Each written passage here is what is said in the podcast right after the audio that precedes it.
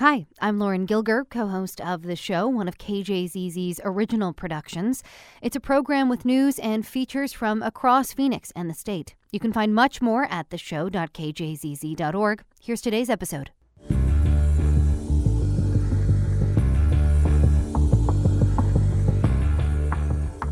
Good morning. It's the show here on KJZZ 91.5 in Phoenix. I'm Mark Brodie. And I'm Lauren Gilger. Coming up, Governor Hobbs has named a new nominee to run the Department of Child Safety. And a conversation about kids and the new generative AI technology ChatGPT.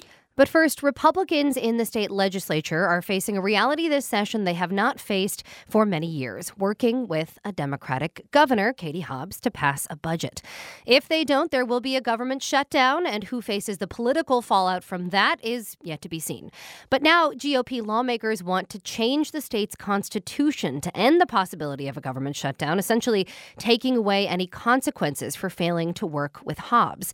Jerod MacDonald-Evoy has been writing about this for the Arizona Mirror, and he joins us now to talk more about it. Good morning, Jerod.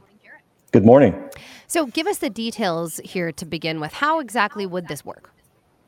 Yeah, so the Arizona Senate uh, last week passed Senate Concurrent Resolution 1034, which would go to voters uh, in 2024. And this this resolution would change the state's constitution to make it so that come July 1st, um, which is the budget deadline, the, the deadline that the state needs to have a budget in order to keep government functioning. Um, and it would make it so by that time, if a budget deal isn't made, if the governor hasn't signed a budget that the legislature has sent to them, or if the legislature hasn't sent them a budget, that it would um, enact the budget from the previous year and continue that budget forward. Isn't this essentially what Republicans just tried to do by passing their so called skinny budget? Correct. It would, in in essence, um, make what they tried to do earlier in this session um, basically law. Uh, if hmm. if uh, the Senate uh, or if the the the Senate and the House um, are unable to make a deal with the governor and unable to reach any sort of a budget, um, you know, this s- sort of skinny budget that they had tried to pass early this year would end up kind of being kind of the, the law of the land in, in a way. They would be kind of be able to do the skinny budget they would want to do, uh, that they wanted to do this session.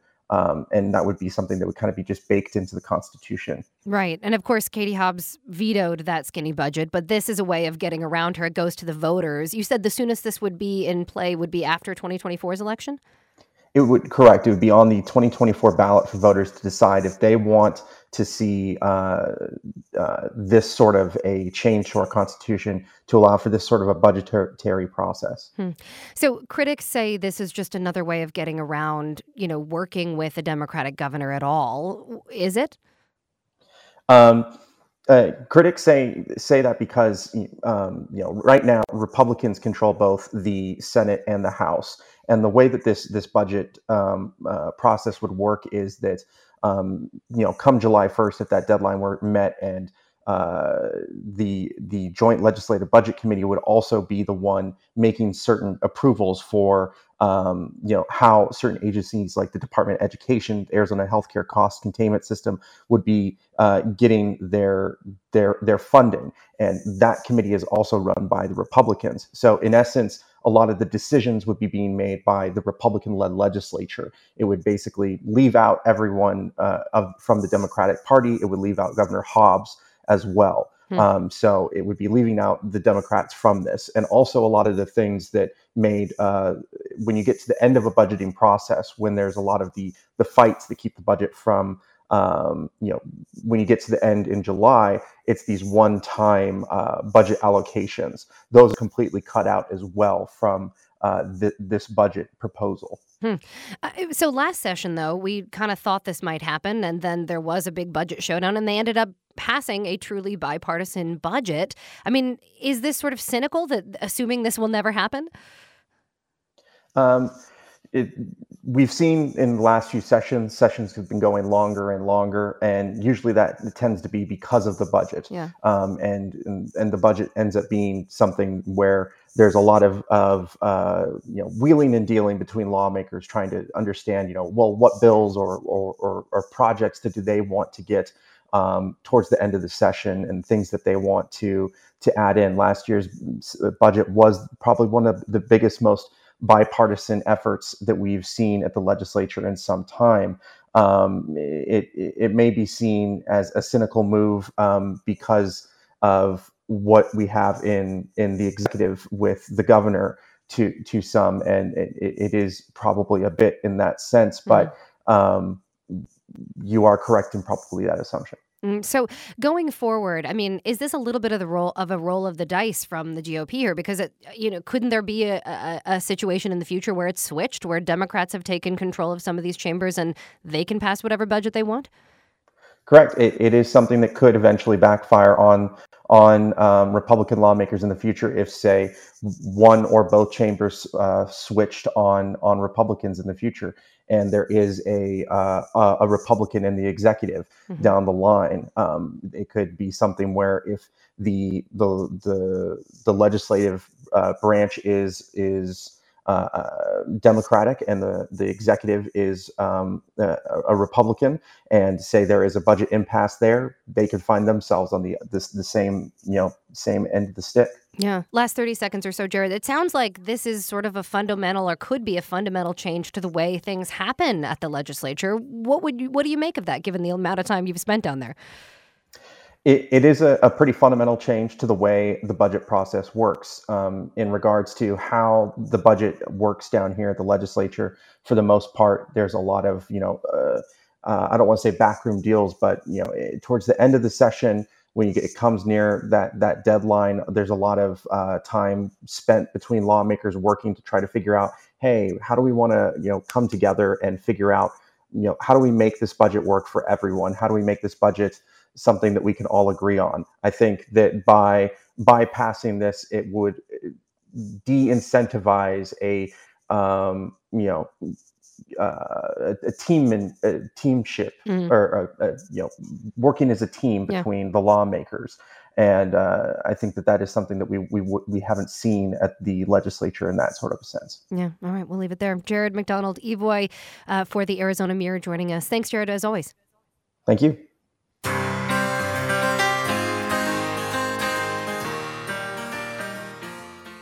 Governor Hobbs has nominated former state lawmaker David Lujan to run the Department of Child Safety. Lujan most recently served as head of Children's Action Alliance.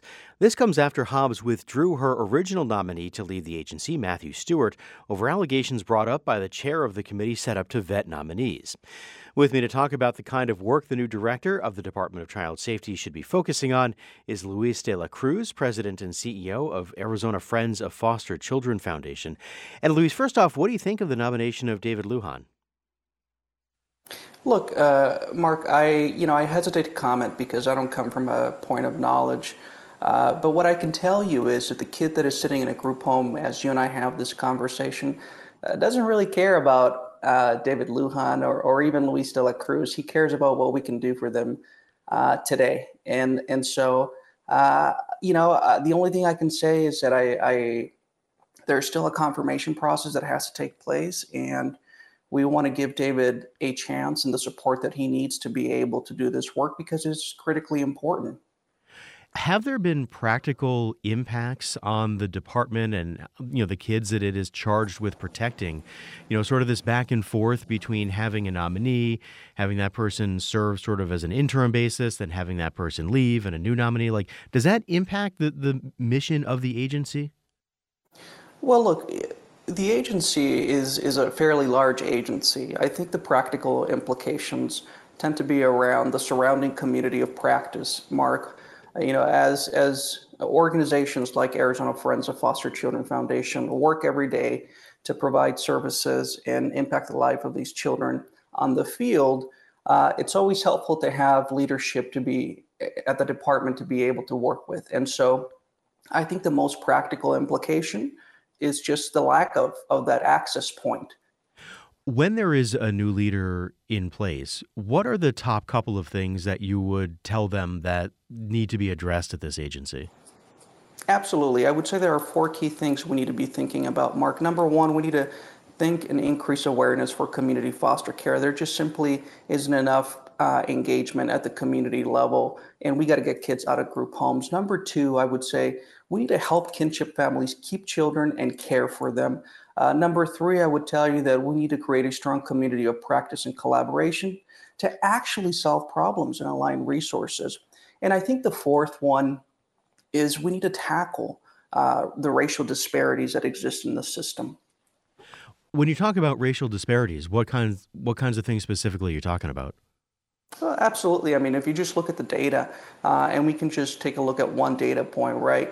There is approximately 14% of the population or the children in the foster care system are African American. Now, you take that and, and, and, draw the overlay against the total state population, uh, which is about 4%. And so we have to be asking the critical questions of why that, why that is, both in terms of our system, our processes, and our engagement with the community that might be driving that number.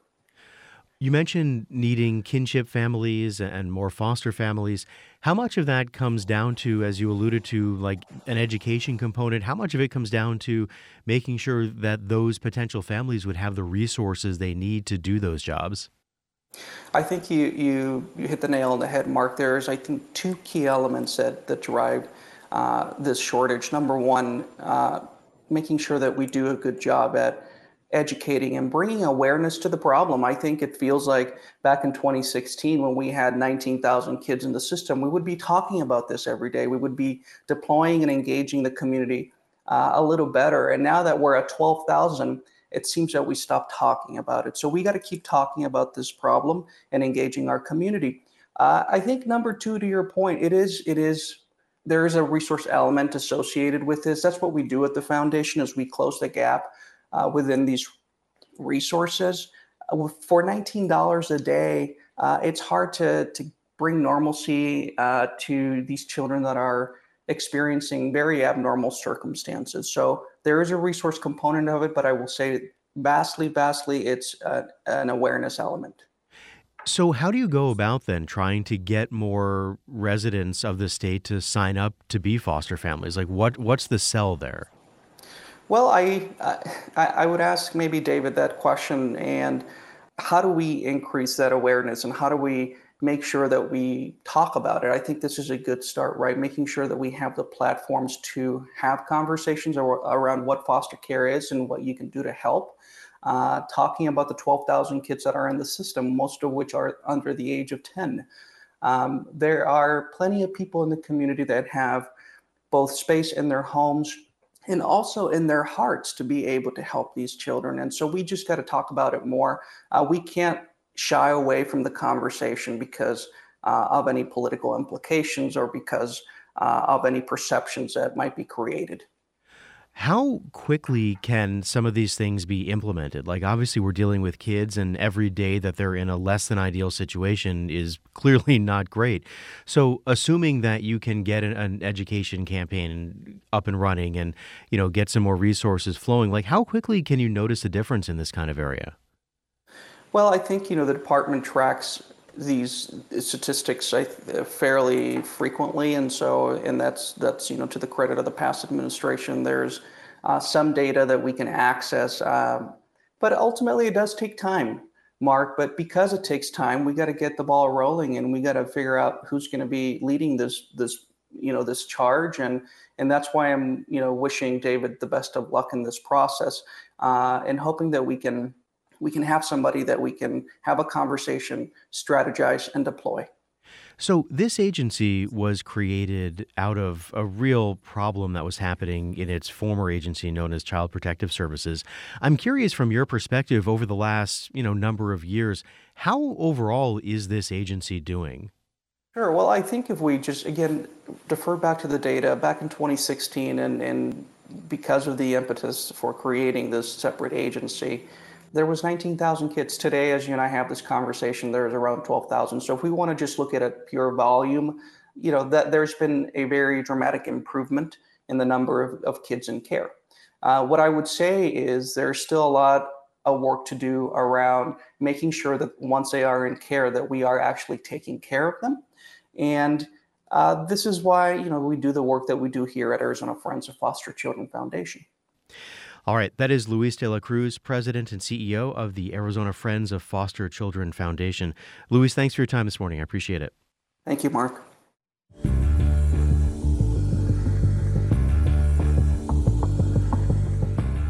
Good morning. It's the show on KJZZ 91.5. I'm Mark Brodie. And I'm Lauren Gilger. Coming up, no doubt about it, ChatGPT will affect education. We talk to a parent and an educator about the technology's pros and cons. But first, some of the highest profile bills so far this year in the legislature have dealt with cities.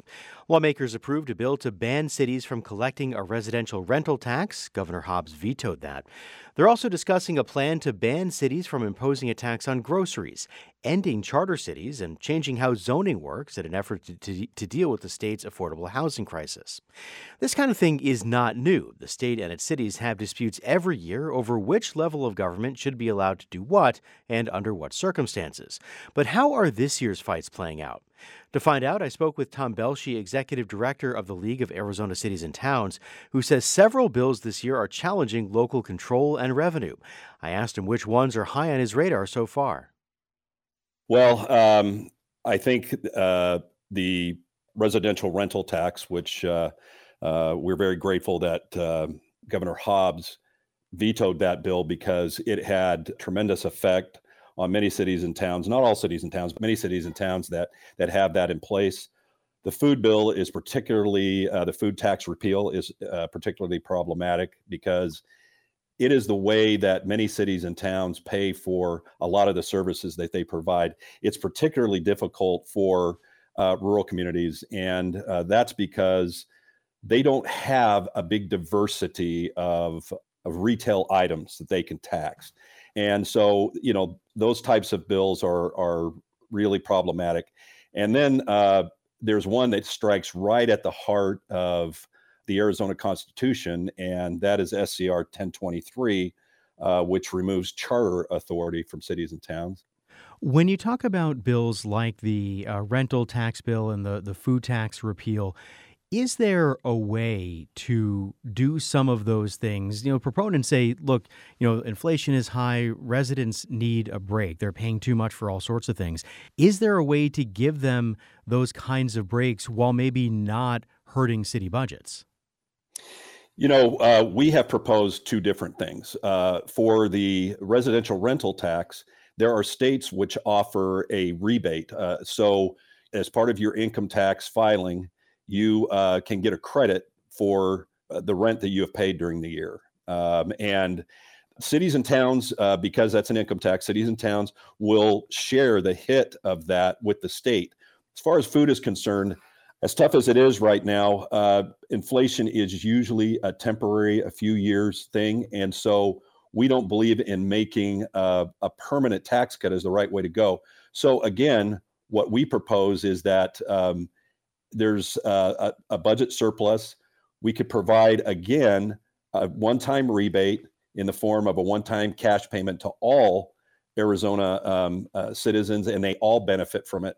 The problem with the food and the residential rental tax is that only uh, only 70 cities out of the 91 cities and towns have a food tax, and I'm not sure of the number of residential rental right off the top of my head, but I know that you know, not all cities and towns have a residential rental tax. Therefore, there is a, a hit to certain communities, but not all citizens benefit from it. It's interesting that we have gotten this far in the interview and we haven't yet talked about a bill that would essentially do away with many zoning uh, ordinances and, and abilities in cities to try to deal with the affordable housing issue. I would imagine that's one that is, if not at the top, fairly high on your list as well. Yes, and I I neglected to uh, to bring that one up, and it is very high on our list. In fact, uh, it's probably tied up at the top uh, with the ones that I mentioned. And and this is again, um, if there is anything that that people would describe as a local issue, it's zoning. The idea in in S, uh, Senate Bill 1117, uh, the thing that that we find so so difficult about it is is that they're taking away or desiring to take away, proposing to take away any kind of input that citizens would have in the process. Now, compare that to Senate Bill 1103, which does the opposite. It gives flexibility and it gives uh, it is permissive to allow cities and towns to do more things with zoning administratively, but to have it fit their process, their level of sophistication, and have it fit again locally, uh, someplace where we can craft ordinances for different cities that meet their local needs, and it still allows citizens um, their ability to to give their input on zoning decisions made by by the council. Is there a compromise to be had, do you think, to try to find some solutions to the housing issue and the housing problem that we have, uh, not just in the metro area, but around the state, where you can sort of address the the kind of NIMBY issues that some residents and, and some cities ha- have expressed, while also making sure that development projects that will bring new housing, new affordable housing, market rate housing, things like that, that can happen. Like, is there is there a compromise there? Yes, uh, there are. We um, have identified ten different bills that were introduced uh, this year that we think. Well, one, 1103 that I just mentioned. Uh, was one of the bills that was a positive step in the right direction where we're working together. There are also uh, things like um, inclusionary zoning, where developers that come into a specific area are asked to make a, a certain number of their homes be affordable. So, inclusionary zoning is one idea. There are also financing mechanisms. A lot of states build affordable housing with the tax increment financing. Um, and we are the only state in the United States that doesn't have some form of tax increment financing. There are lots of other problems besides just you know the NIMBY activity and uh, and lack of finance and those types of things. There are materials issues that are difficult to get. There's a labor shortage. Those have much more to do with the housing problem than the zoning does. And so we want to focus on all of those things and make sure that we're not presenting the idea that the whole reason that there isn't enough homes being built is because of city regulation. Let me ask you before I let you go about a, a, bill that was passed a few years ago, but has been in effect obviously since and has uh, been uh, causing some heartburn among a, a, lot of city leaders. That is, of course, the 1487 complaints, where a lawmaker can bring to the Attorney General a complaint about a city ordinance, and the Attorney General decides whether or not it follows state law. And if they find it doesn't, and the city doesn't do something about it, that city can lose state shared revenue. Is it your expectation that with the change in administration in the Attorney General's office that those 1487 complaints will be less of a concern for cities? Like is that something that that cities maybe aren't as worried about as they were in the past? I wouldn't go that far, Mark. I, I believe that the Attorney General uh, will do her job and that she will, you know, adjudicate those things uh, according to state law. My hope is that her office, and we have every indication that this is true, that her office will communicate with those cities uh, where these complaints have been received and and talk with them uh, and work with them and see uh, if there is an actual violation of state law. Uh, we still would like to see this uh, law go away or at least some changes made to it. Uh, but we think that the attorney general will carry out the duty of the office in a in a way that's you know fitting of that office. All right. That is Tom Belshe, Executive Director at the League of Arizona Cities and Towns. Tom, thanks for your time. I appreciate it. Thank you, Mark.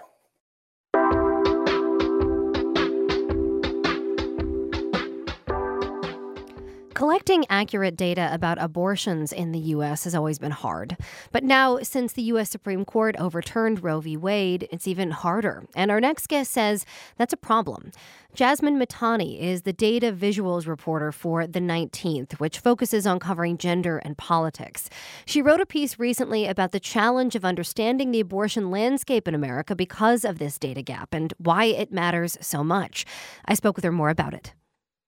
There are a couple of ways, first of all, to collect abortion data. One of them is by talking to patients, people who actually have abortions. And the other one is collecting data directly from facilities that provide abortions.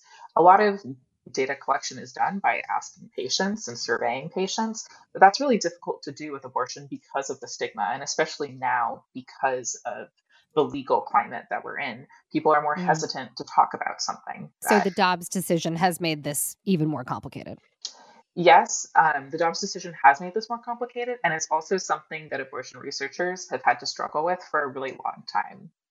So it sounds like a lot of this is like just social stigma, right? Like people don't want to talk about this experience, whether it be because they live in a state with restrictive laws on this or because it's personal and difficult. Exactly. It is really personal. It is really difficult to talk about, you know, reasons why you're getting this. It's, you know, privacy is a huge concern when it comes to asking people about their private health information. And that's just something that is always a concern in any kind of medical research. Yeah, absolutely. So there's no national database that sort of counts up abortions that happen in the US, but there are a couple of efforts that have been going on for some time to track this kind of data. Outline those for us. Right. So there's two that are pretty long running. They've both been going since like the 60s or 70s. Um, first is the Centers for Disease Control's abortion surveillance system. So that's gathering data from all 50 states as well as the District of Columbia and New York City, asking, you know, how many abortions um, were completed in those facilities. Um, the other is the Guttmacher Institute's abortion provider survey, where they actually have a list because they've been doing this research for so long of you know the facilities in the United States who have provided abortions, and they ask every single one of those facilities for data about how many abortions they provided. One mm-hmm. thing I want to say um, is that the Guttmacher Institute's data is often considered more complete than the CDC's because the CDC surveillance system it's optional. Several states don't contribute their data because mm. um, of privacy concerns. One of those states being California. It's a huge state, lots of people live there. And I think uh, the CDC estimates that about they're missing about like 20% of abortions because of states who don't share data with them. Oh, so that's a huge chunk. Absolutely. So then, Jasmine, let's talk about why this matters. Like, why it's important to have and to try to collect accurate abortion data. So, there's a few reasons. One is simply, you know, abortion is a really big part of people's lives. It's important that we know what resources people need, how it's happening, where it's happening, um, in order to better support people throughout all sorts of pregnancies. Another one is abortion data is actually really important for many other public health indicators. Whenever we talk about pregnancy, if you're only counting births, you're really missing a large chunk of people's experiences failure rates for contraceptives are usually only calculated in perfect conditions. And, you know, people don't use contraception perfectly. The Guttmacher Institute actually, in another survey it does of patients who are seeking abortions, asks mm. about contraceptive use and then uses that to calculate typical rates for contraceptive failure, which is something that's probably a lot more valuable when you're making you know, a high stakes decision about what mm birth control you're going to use. What about when it comes to mail order, like abortion pills, which are, of course, I know the subject of a couple of big lawsuits right now, but are still available right now? Do we know anything about who gets those, where they go? First of all, you know, medication abortion is incredibly safe. One thing that is difficult to count is self managed abortions. So mm-hmm. I want to be clear when we talk about self managed abortions, that means people who um, seek abortions outside of facilities. If you went to a clinic and were prescribed a medication abortion and then ended up going home and taking that, that's not necessarily a self managed abortion. Right. But people who, for instance, like order abortion medication from online pharmacies, that would count. And because that also would not be captured in any of the data that is being collected from either facilities or patients, because there isn't really a record of that. So then lastly then Jasmine let's talk about some efforts to change this right like there are various efforts underway including by those studies that have been going on for a long time that you outlined to improve data collection here what does that look like so, the Society for Family Planning launched the We Count survey in anticipation of the Supreme Court's verdict last year. Um, in April 2022, they started asking facilities through their network about the number of abortions um, that were being performed so that they could directly track month to month you know what the effects uh, state restrictions were having on healthcare access that data uh, is often a trade-off there between the type of data that comes from the CDC and the Guttmacher reports. Those are really rich demographically. We know a lot of like race, gender, information about what type of abortion, and that takes a long time to get. right? To be very thorough. You know, people collect data differently, and then you have to compile it all into one standardized report. Whereas the We Count survey didn't gather any of that information. In order to have those timely counts, they're just keeping track of the number of abortion procedures. And that's mm. one trade off that you always have to think about with abortion data. All right. That is Jasmine Mithani, data visuals reporter at the 19th, joining us to talk more about abortion data in the U.S. Jasmine, thank you so much for coming on. Thanks for your expertise on this and all the data. I appreciate it. Thank you so much for having me, Lauren.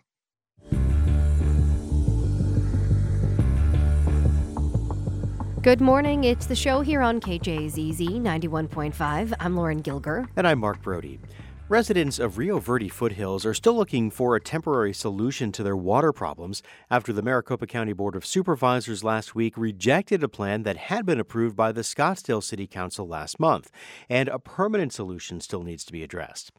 The attention on Rio Verde has led to a lot of discussion about whether the community is a kind of canary in the coal mine, a glimpse of what the future might look like as the drought continues and water supplies dwindle.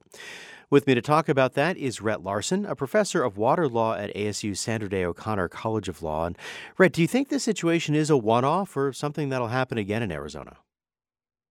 Well, I think there there may be situations that come up here in Arizona. There are certainly a lot of comparable wildcat subdivisions. That is, uh, subdivisions that aren't subject to the sort of consumer protection laws where you have to disclose water access uh, before selling the water or assure that there's 100 years of water supply uh, for the development.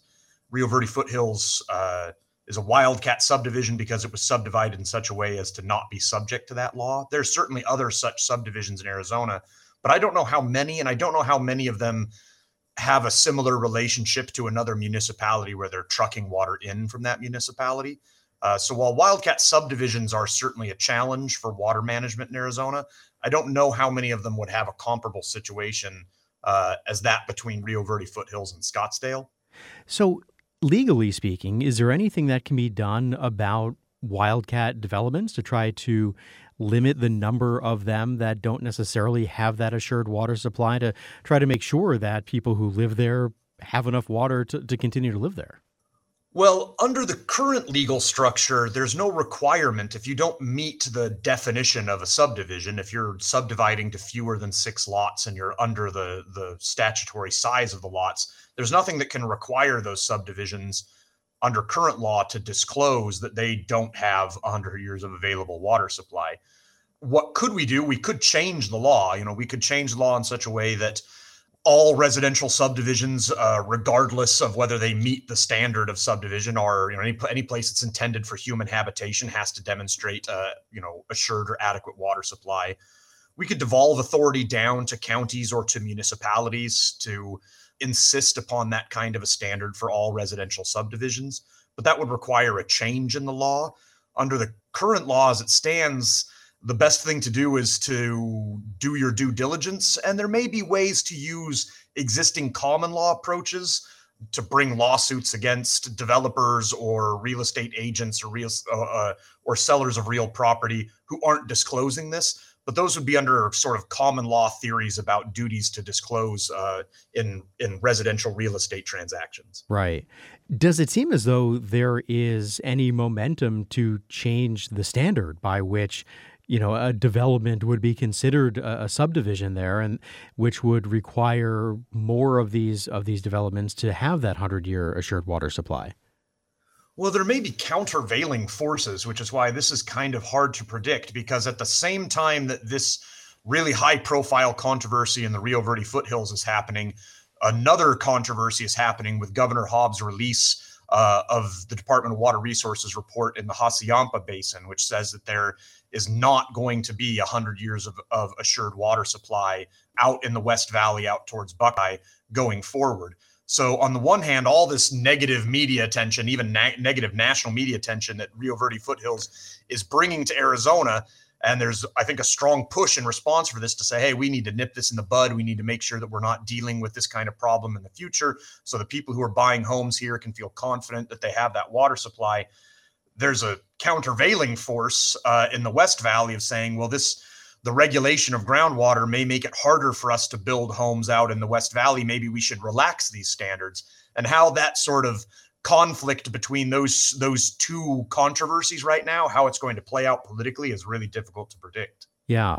Well, and there's also the issue, of course, of growth and population. And, you know, Arizona forever has been one of the fastest growing, it seems, uh, states, and the Phoenix metro area has been one of the fastest growing metro areas in the country. But I wonder, you mentioned all the, the media attention, even national media attention. I wonder if maybe that has some kind of effect on people potentially coming here. If, if even there's the perception that, you know, that's great, we can move there and buy a house or build a house, but is there going to be enough water for us?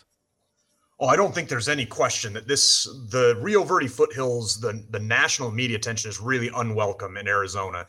Uh, this is being interpreted, I think, by many people, both in Arizona and outside of Arizona, as the sort of canary in the coal mine of uh, drought and climate change and the consequences of unsustainable growth in Arizona. And people outside of this may think, well, this is this should make us afraid to move to Arizona. I don't agree with that.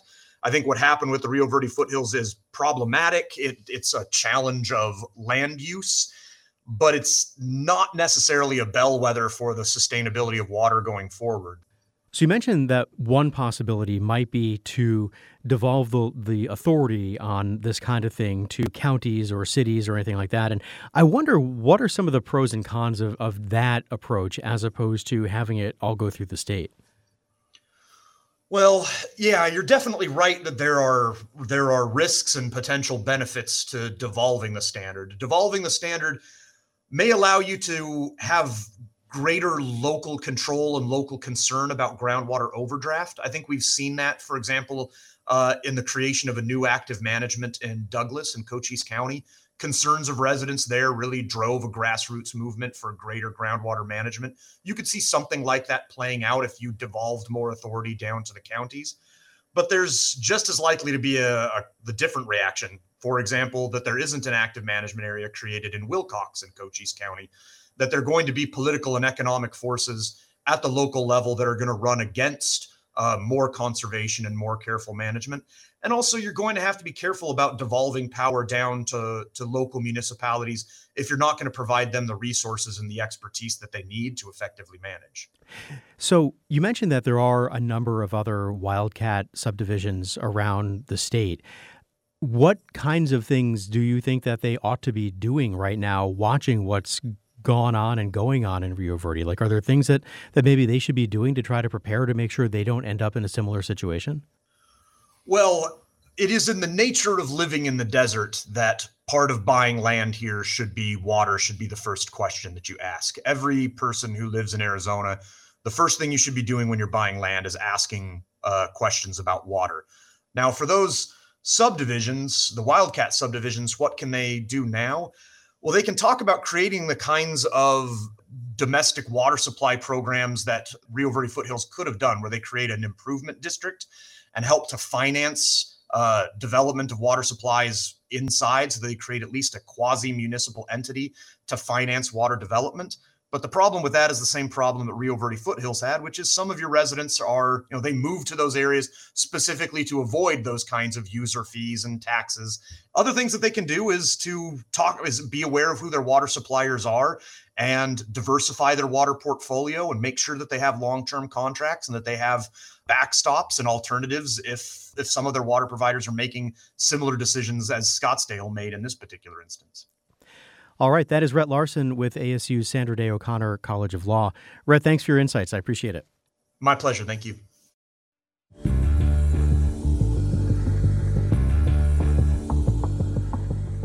Good morning. It's the show on KJZZ 91.5. I'm Mark Brodie. And I'm Lauren Gilger. ChatGPT, the new chatbot that is set to revolutionize the way we search online, is already making waves beyond the tech world. Educators and parents are taking notice of the new generative AI technology and wondering what it means for kids in school. From online privacy and misinformation to worries about cheating and plagiarism, it could seem like it's all doom and gloom on that front. But there's a lot of opportunity there as well, according to our next guests. Jessica Early is an English professor at ASU who studies teaching and teaching writing in particular. And Yvonne So is a mother of three and a member of the contribution board for the Arizona Republic. In a recent op ed, she argues that our state lawmakers might do better to pay attention to the threats posed to kids by things like Chat GPT than drag queens or pronouns. I spoke with them more about the intersection of ChatGPT and the way kids learn, the challenges and the opportunities. There are concerns, but there's also a lot of excitement mm. among educators. I think there's two things happening at once. One is that there's this new technology, and like any kind of literacy, it's ever evolving and changing. And change can be scary. so, on the one side, educators are, are, voicing concerns about having students use it and worried that they're going to cheat and use that and not learn to write themselves or that it's going to replace human thought and human ideas.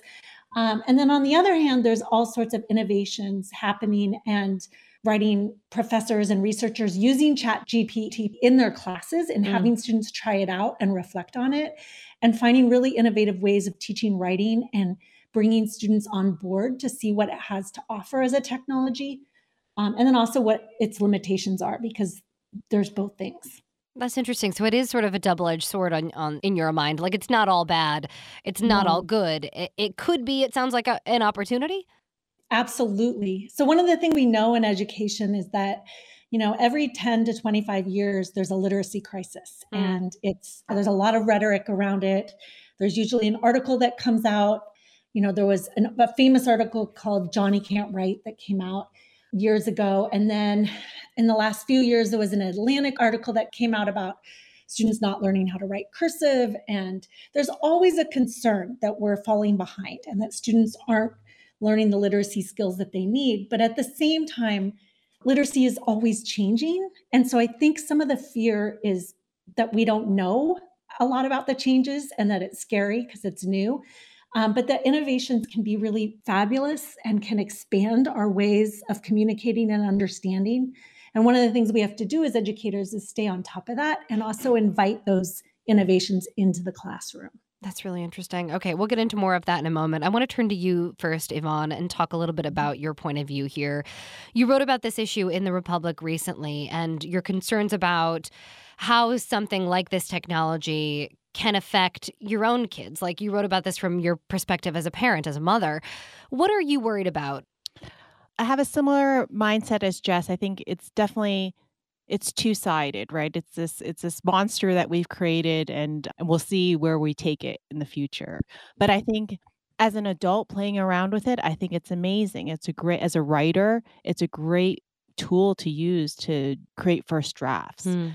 and it's amazing because it's so interactive. Like you know our usually when we talk about chatbots you're with customer service and like two sentences in you're like representative representative right so you don't you don't want to interact with the chatbot but chat gpt is amazing like you can just keep on having a conversation with it and it kind of like recalibrates as you talk it's like having a human conversation hmm. but i think with children it's a little bit part of my article was we, I wanted to point out like the absurdity of the culture war bills, you know, that are being introduced and mm-hmm. advanced in our legislature because we have real pressing parental rights issues, which is like how do we grapple with all these new technologies and how do we set boundaries for our children and kind of make sure that this is advancing humanity and not, you know, a detriment to them to their livelihood. Mm-hmm. And um and I think for children a lot of it is they're still developing their own identities and they can't really determine what's real and what's fake.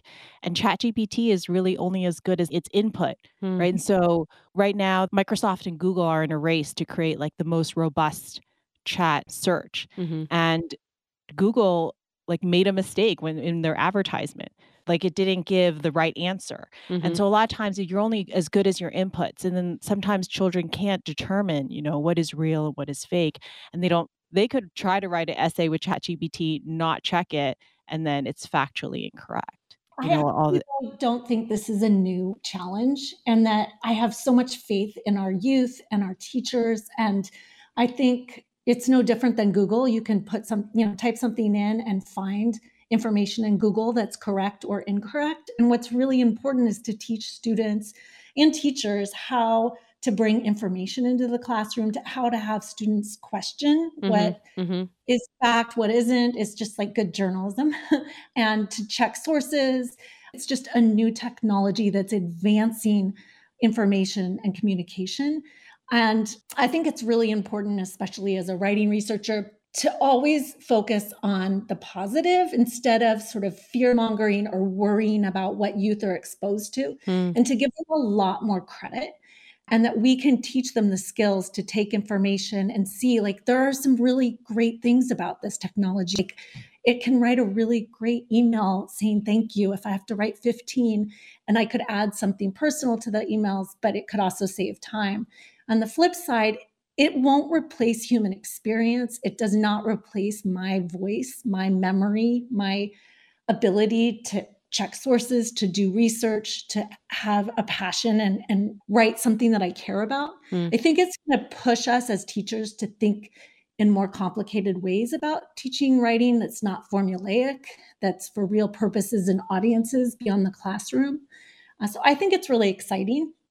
Yeah, and I think what is kind of echoing what Jess just said, it's like as humans, this is, reminds us to use critical thinking as Yeah. technology is changing so fast and our news cycles are so short and how we consume media is so different.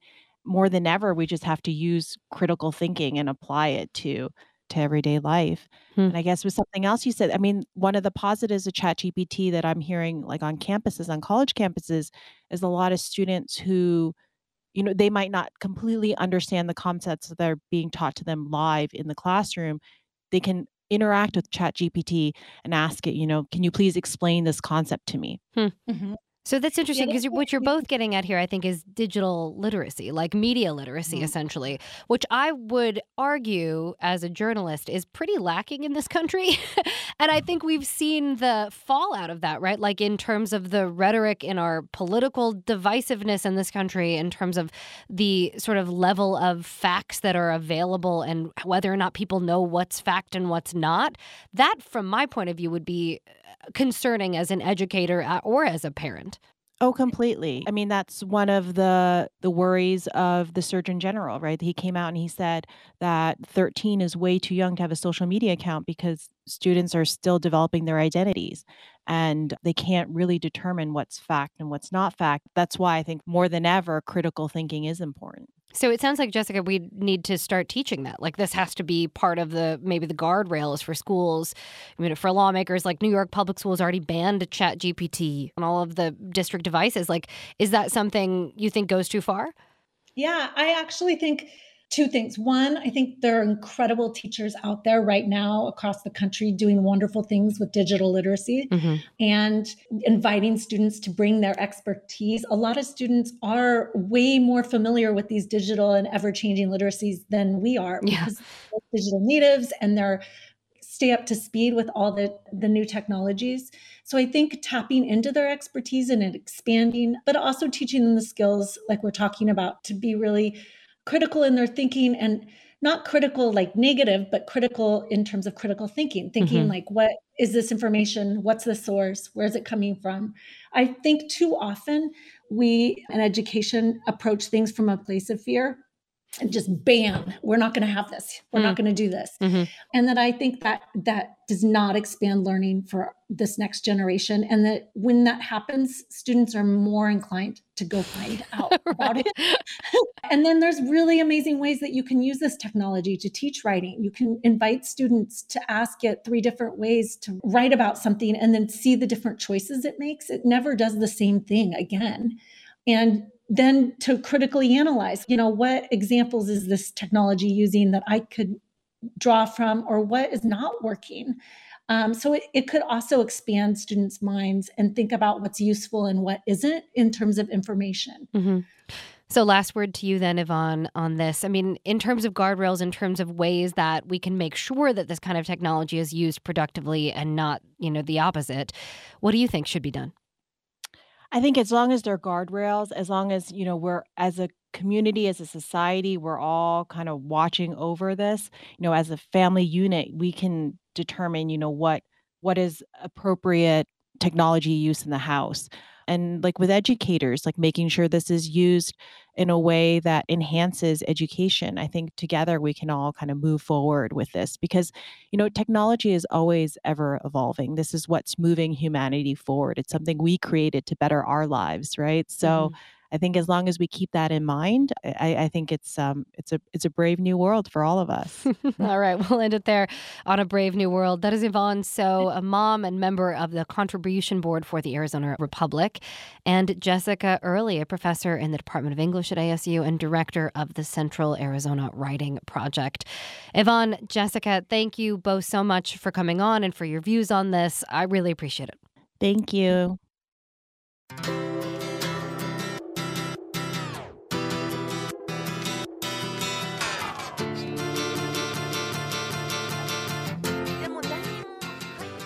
And that'll do it for this Tuesday edition of the show. Thank you, as always, for being here. For Lauren Gilger, I'm Mark Brodie. Have a great rest of your day. See you back here tomorrow.